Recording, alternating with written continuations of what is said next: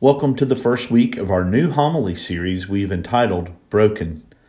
Over the next several weeks, we will take a look at the New Testament readings from Paul's letter to the Romans and track a very exciting message to each of us today. We will look at good news in tough times, that being the all conquering power of God's love, and how it overcomes every obstacle to Christians' salvation and every threat to separate us from God. We will look at God's power manifesting itself fully when God's own Son was delivered up to death for our salvation. Through Jesus, Christians can overcome all our afflictions and trials. It is easy to see suffering in our world and think that God really does not care about us.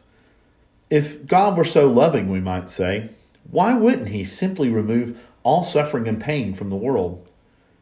In order to understand suffering and why it exists, it is necessary to view suffering through the lens of the cross of Jesus Christ and to look back to the very beginning of how God created the human family in Genesis.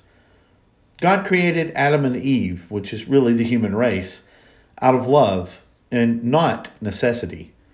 He did not need us in order for creation to exist. He does need us to worship Him in order for Him to be he does not need us to worship him in order for him to be God. So the only explanation for our existence is that God is all loving. When God created the human race, he created us in his image and likeness.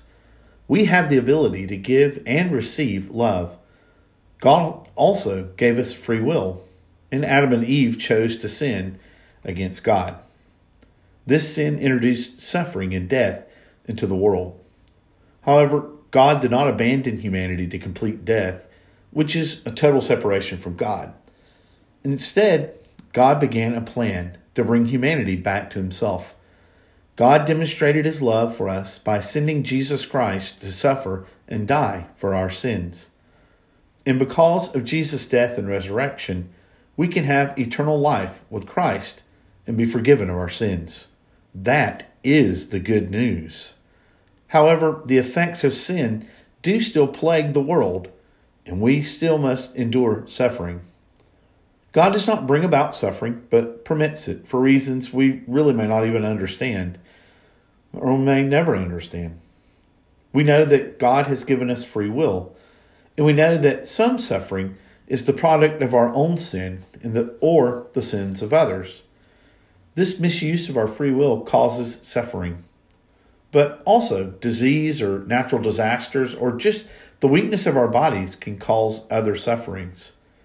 These are still results of original sin or the fall of the human race, and we must endure them until Christ returns to perfect all of creation in a new heaven and a new earth. Sometimes we suffer because of our own sins or the sins of others. Since we were created with free will, God allows us to make decisions even if they hurt ourselves or others.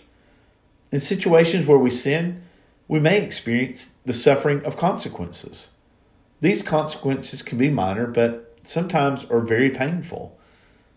God does not abandon us when we sin, but when we truly seek forgiveness and receive the sacrament of reconciliation, God can even bring grace out of our suffering, even if we caused it ourselves.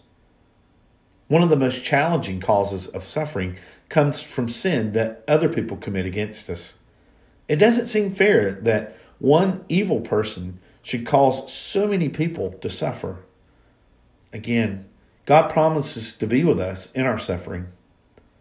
When another person hurts or wrongs us or even commits evil against us, God is there walking alongside, experiencing our suffering as well. Remember, Christ himself was betrayed and denied by friends, beaten and crucified unjustly because of the sins of others and not his own. He understands our hurt. Though we may not understand all suffering, Christ assures us that he is with us through suffering.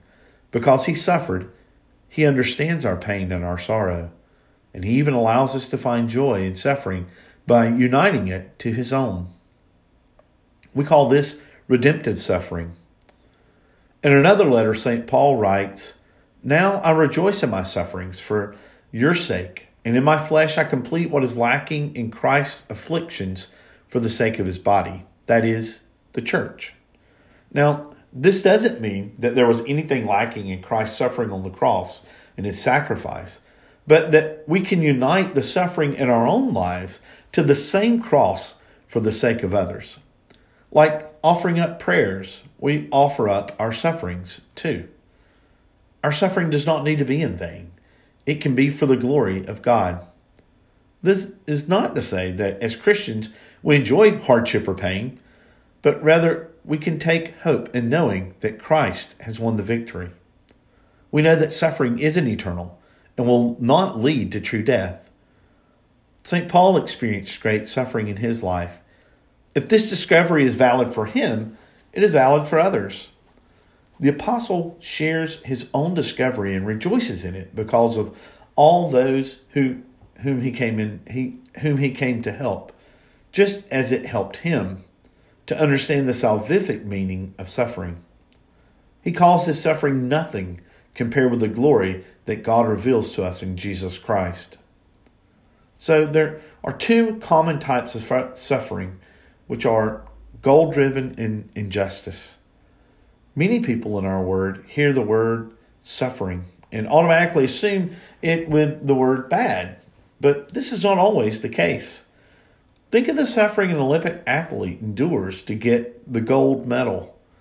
The great suffering that the athlete endures has a purpose. While some of the training may be painful, it is not in and of itself bad. We may purposefully enter into a time of sacrificial suffering in small ways. During the season of Lent, our fasting from meat on Fridays and making other small sacrifices in fasting helps us experience a degree of suffering. We can offer this suffering as a prayer for others. This intentional suffering also draws us closer to Christ, who suffered on our behalf. So, just like an athlete training, this suffering makes us stronger spiritually.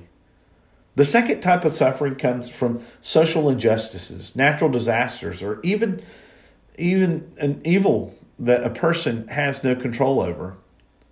This type of suffering can appear to be meaningless, but it too can have a greater purpose. Although no one wants to suffer because of social injustice or natural causes, we know that this still happens. We have to decide as Christians how to respond. When we see others suffering because of injustice, we are called to reach out and offer whatever we can to help them out of the suffering. This means more than offering a quick fix to a person suffering. It also means walking with them through their suffering. Consider a person who is homeless. We want to ease their suffering immediately by providing food and shelter for him or her. This can be relatively easy, but may not solve the cause of their suffering. In order to truly ease that sufferings, that person's suffering, we need to walk with them. It may require finding other services or helping in other ways. Take into consideration also the most current injustice that we see towards people of color. It can be very disheartening for those who suffer discrimination and injustice because of the color of their skin. And to see people initially upset and protesting these things, only to forget a few weeks later and nothing really change, can be very frustrating. Because of the sustained protesting, there is much hope at, the, at this very moment. There is hope that past injustices will not be swept under the rug or ignored once again, but that there will be change, real, substantial change. We should work and pray for this. Jesus Christ had Simon of Cyrene to help him in his suffering on the journey to Calvary. I'm sure it took great courage for Simon to step up in front of the Roman guards. We will all have the opportunity at some point to be a Simon for someone else, to make a difference. By making small sacrifices daily, we will hopefully be ready to answer that calling when the time arrives. Although it can be very painful and difficult to endure, suffering always offers an opportunity to share in the passion of Jesus Christ and to grow closer to Him. We should also take comfort in knowing that we worship a God who understands our suffering and promises to be with us through it. Jesus suffered for our sake, and He knows the feeling of abandonment, pain, and even death.